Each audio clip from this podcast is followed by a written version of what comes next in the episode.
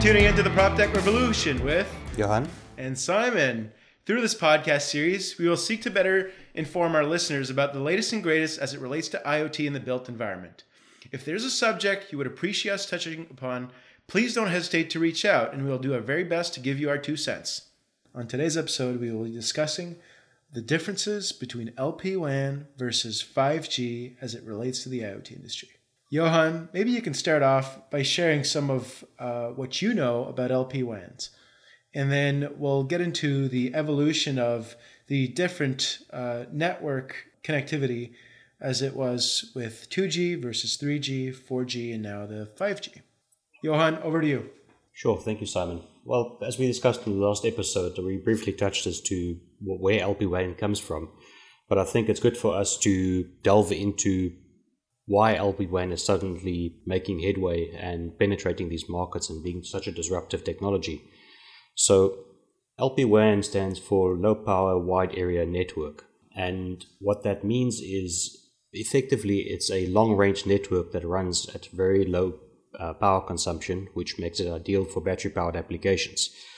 But before we can look into the, the advantages, we need to understand why it is different from the, diff- the other technologies. So, looking at the sort of legacy technologies as what you would know in terms of um, Wi Fi or cellular networks like 2G, 3G, 4G, and as of late 5G, um, you have to understand that the telecos industries runs on what they call a, a low latency, high bandwidth um, connection. And what that really means is it means that if I'd have a conversation with you over the telephone, there can only be a very minimum amount of delay when between when I say hello and when you hear it on the other side. That's what you refer to as latency. The longer the latency, the longer that lag time that you experience. And I mean, we've all experienced it before, and eventually that number cuts out. Now, that number, just for interest sake, is around 80 milliseconds before the, the human brain actually starts recognizing that there's a noticeable delay. Now, for 2G, 3G, 4G, the goal was always to reduce the latency, reduce the latency, while still um, upping the data rate as to how much data you can push without increasing the latency in any given point. But all of this comes at a cost, and that cost is power. It uses more energy to um, get that communication through, uses higher frequencies, and is more susceptible to interference from um, urban environments, from buildings and things like that, which means that the teleco carriers has to install more gateways and base stations in and around cities to be able to cover or offer the services that they do. And Canada being the, the size that it is, it's very difficult for these teleco providers to actually cover the entire country. That's why you have the, the few big players that's covered majority of, of urban environments, but not really any of the rural areas. So understanding that and then looking at LPWAN. LPWAN is very high latency, very small amount of data, but at the savings of power or energy consumption, which means it makes it ideal for um, battery powered applications. So that is really the breakthrough in what has happened here. Somebody has effectively gone back and said, okay, to make LP WAN or IoT um, practical, because it's always been possible for the last 20, 40 years, it's just, it was never practical from a power point of view or cost point of view. We would have to look at the technology and decide how we're going to do this that is a practicable solution. And what they did was they dropped the data rate and they got it to a point where you can transmit for many multiple kilometers. I mean, I think the world record currently on LoRaWAN, for instance, is over a thousand kilometers, and on Sigfox is over 700 kilometers for a single transmission on battery power to transmit. Now, that's a very, very long way. Wow. And that just shows you the use case. Now, when you start deploying these sort of things in urban environments like Midtown town Toronto, high rise buildings, um, other noise sources, then that range is dramatically reduced. But still, comparably to 2G, 3G, 4G, and 5G, you still a multiple of five times the range at the same power consumption, which makes it so much more viable for the type of applications we're talking about here. So, in a nutshell, Johann, what you're really telling us is that LP WAN is designed for small amount of data that can uh, be transmitted over the air over a longer period of time for maybe simplistic applications. Yeah, simplistic applications or applications where the quantity of data can be limited. Whereas when you look at the 2G, 3G, 4G, what we're really talking about is is use cases where there's a significant amount of data that needs to be transmitted over the air and in a very short period of time. Now, we've heard about 5G now for probably over a year, and everyone keeps talking about 5G and and how it's revolutionary and how it's going to disrupt the industry and so on and so forth. So maybe maybe you can share with us what uh, what does 5G really mean? How is it any different from 4G? And how does this technology work? Sure, definitely. It's been a it's been a topic of a lot of controversy around the world. I don't know if you saw the posts of everybody cutting down the 5G towers because it's going to give you radiation and and cook your brain live and that sort of stuff, which is actually complete nonsense because the sort of uh, RF power and stuff we've been exposed to in legacy systems. I mean, the, the, same thing happened when microwaves was first introduced, and all of a sudden it was just accepted, and we and we moved on. Right. You need to understand what the difference is between 4G, 3G, 2G, and now 5G. 5G, in effect, is really just a new. You can, in layman's terms, call it a software change on the existing 3G and 4G networks. Yes, there's there's slight hardware uh, modifications with regards to the antenna arrays and things like that, but at its core, there is no more RF power coming out of a 5G antenna than there is out of a 4G or 3G antenna. It is just the complexity of the modulation used um, has been or has advanced to a point where you get more data with lower latency. And that's been a natural progression from 2G days all the way through. And at some stage, you run out of the capacity as to what the hardware can do, and you have to upgrade the hardware. And the systems would need to be upgraded to do 5G, and there might be some power output differences. But for the majority of the sort of upgrades, it's really just a different software modulation change. Now, why it is important um, and why everybody's been hopping on about it is because 5G was really the missing link when it comes to high speed automation of, for instance, um, Tesla with their self-driving cars and, and things like that. The missing link for everybody to to overnight be able to drive all the cars in auto mode simultaneously is really the problem is as humans. Um, you cannot rely right. on a human to to drive like one meter behind somebody else in a convoy on a highway at highway speeds. Mm-hmm. We we're just not built that way. Um, so you really need a, a over over how can I say, a high speed, low latency network that you can rely on that can communicate between the cars back and forth, in other words, to enable that sort of um, automation accurately and safely. So that's why everybody's excited about it. Now, what everybody is going on about in terms of IoT and IoT or IoT and 5G for home automation, things like that, that's where we start getting into a gray area because, in my opinion, that's where your LP WANs actually start playing a bigger role. Where we'll dive into a bit deeper as well. Right. That makes that makes a lot of sense to me. So, for us consumers and, and for our listeners, you would think that, uh, in simplistic terms, uh, it'll 5G will have next to no impact on our daily lives other than the odd automation of, of tasks uh, where high speed data points is required, such as you know uh, the autopilot on uh, on the Tesla. Outside of the Tesla automation, can you maybe share some some of the other five G use cases that you could see happening, you know, in, in the world?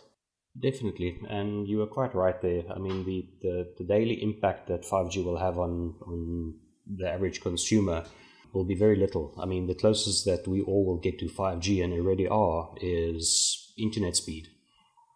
when you're out and about on a roaming network on one of the telecos, you'll be able to download a gigabyte per second instead of 100 megabytes per second. But to put that in perspective, your average streaming video on a, a service like Netflix uses 3 megabytes per second. 4G is upwards of 150 to 200 megabytes per second already.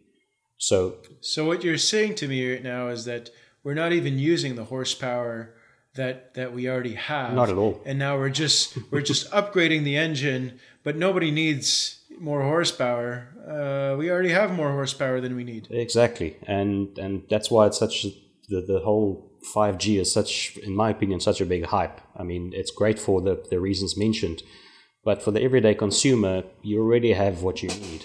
It, it's really the only other advantage I could see to it was really a energy conservation point. So let's say we can do the same amount of data throughput at a lesser um, energy consumption and that makes more sense for the for the operators than it does for us really as consumers so yeah it's it's i would say the closest that any consumer would get is really internet speed yeah and and i guess what i would like to understand from you because this is based on my knowledge is that the the, the technology the 5g technology is easily disrupted by in in uh, challenging RF environments. And what I mean by that is, you know, we're, we're, we have got a, a, podcast here about prop tech, mm. and you know, prop tech is traditionally high rise cement buildings in the middle of, you know, complex city designs where there's loads of of RF challenges. Now, if if I understand correctly, 5G is going to be very challenging to deploy in in in uh, in those kinds of environment in, in in the built environment, and and that just you know makes it even more obvious to me that the uh, LP WANs are the way to go for many of the use cases in the in the built environment. Definitely. And that comes down to a valid point you mentioned there, and that's really the core difference between the different technologies. 5G runs at an extremely high frequency, slightly different bands for different countries, but effectively, you, the way you can look at RF technologies is the higher the frequency, the more susceptible it is to interference and into what you call attenuation through building materials like concrete and glass and wood and all of these things. The lower the frequency, the easier the frequency passes through these objects. Now, the LPWAN technologies that we discuss and that we use in the LPWAN space for PropTech is running in the um, sub gigahertz band, whereas your 3Gs, 4Gs, and 5Gs is in the gigahertz band. And I'm talking multiple gigahertz. So it is infinitely more susceptible to interference than what your LPWAN technologies is. And that's Hmm. And that's really the, the key differentiator as to why this is a good technology and a disruptive technology for the prop tech industry. Because if you install a, a sensor in a specific office or unit um, on a floor, you can imagine that that device would need to wirelessly communicate with a gateway many floors above it or outside the building, pass through many layers of concrete, glass, wood, or whatever it can um, encounter in, in a practical environment. Got it. Got it. And, you know, maybe a segue here, but how do you think um, LP WANs will fit in with the legacy network protocols that exists uh, in the built environment? You know, we've talked about uh, about those legacy systems, but maybe you can just touch a bit on on, on how LP WANs will will will come in and, and join forces, if you want, with these legacy uh, protocols. Definitely. Um, and that's a good point to understand because uh, is a question we get almost on a daily basis. When we talk about the legacy sort of technologies, we talk about Bluetooth, we talk about Wi Fi, and even to a certain extent, satellite communication, and then obviously 2G and 3G, 4G, and those things. The key differentiator is this goes back to the first point we discussed, and that is really the use case with regards to high bandwidth, low latency. And the way you get that is by increasing the power consumption of the device. So if you think about Wi-Fi, Wi Fi communicates from your home router to your laptop or to your cell phone, where you have to charge those devices or keep them powered permanently in order to mm-hmm. enable that communication. Bluetooth is the uh, I almost want to say the the little brother of Wi-Fi in the in the context of you still want that high bandwidth throughput, less than Wi-Fi, um, at a bit better consumption rate, and Bluetooth has progressively gotten better. I mean, Bluetooth also started at Bluetooth 2, 3, 4, and now we're sitting at 5, 5.1, 5.2. So that's also changing to reduce the battery consumption. But all of these technologies is really consumer focused in terms of it's it's a standardized protocol um, that is used across multiple manufacturers and aimed towards the end user to understand and how to pair devices and how to communicate and how to connect to these Wi-Fi networks. I mean, everybody understands. Okay, I need to to get onto the free Wi-Fi in the Starbucks. Where's the Starbucks? Oh, I found it. Enter password. Enter. There's a, a very complex system that goes on behind that simple steps, enabled or to enable the system to be such a, a universal standard across the whole network. Now, LPWAN, although it's fast approaching that point of usability and interfacing, it is not there yet. And we will certainly get there. But in terms of the legacy versus LPWAN, for the advantages already mentioned, the battery life, the, the throughput, and the reliability of this sort of networks, you don't really have the use cases um, for those type of technologies as of yet as mainstream as what you still have for Bluetooth and Wi-Fi. So the question that comes up from customers or from end users that says, well, why not just make it Wi-Fi or why not just make it Bluetooth is a valid point. Is because mm-hmm. those standards are mature. LPWAN is still very new in this space and has to mature to that point. But it certainly, if you use an expert in deploying it, has its, has its advantages. Agreed. Definitely agree. I mean, obviously, we would agree given our our solutions and use cases. But uh, thank you, thank you for clarifying that. So maybe one more question: uh, Who, from your perspective, will have the most value from five G, from a consumer standpoint, beyond the Tesla autopilot drivers? It's a difficult question because everybody will, will gain from it, but a lot of people will gain from it indirectly without knowing it. And what I mean by that is, for instance, Tesla. Everybody wants to wants to, for instance, own a Tesla, and as we know, all the automakers is slowly progressing to that point. I think Ford announced that um, in the year 2032 or something, all their vehicles will be electrified. So all those vehicles will start making use of this sort of uh, technologically advanced networks, low latency networks, and things. And you, as an operator of the vehicle, will not necessarily need to know that, nor would you care. The thing works or it doesn't work. And the same can be said right. for applications like drone operation. Um, it's another application where low latency, high bandwidth data from a camera is streamed for um, long distances. And that's what I mean by that is is you don't necessarily know that you're being impacted by it, but indirectly the service providers that you use will most likely in the near future have some sort of way have gained from this technologically advanced network. I agree. I think it's the case for uh, almost everything in life. Is you know, in society progresses, and some few really require um, the the those those technical technological advantage or advancements, if you want. Uh, yet over time, the greater uh, population benefits from from the uh, learnings in the deployment of such uh, technology that's been deployed. Um, so, I guess to conclude, for all our listeners here, if we can shorten this in, in just a few words, the if you're looking at deploying some form of network in that it's on based on specific use cases, you should look at how much data do I need to pass through this network through this pipeline, and which one of these technologies will best suit me. So, do I need a very limited amount of data pumped through this pipeline? If so, then LPWAN is, is the right the right, right tech for me.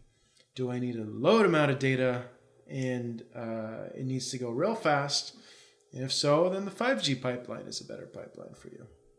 Yeah, you can look at it that way. Um, I mean, in, in practical terms, that calculation becomes far more complex because of course. more more often more often than not, what happens is is you you start with your, your application, you look at the practical limitations, and then you try and make the amount of data work in that application, and then you pick the best technology that fits that that operation. So often it's not a a case of picking a technology and making it work. It's picking application and picking a technology to to make it work. If you can think about it that way. So yes, every single technology um, we discuss definitely has its own use case, and for the matter of prop tech, LPWAN is definitely the way to go.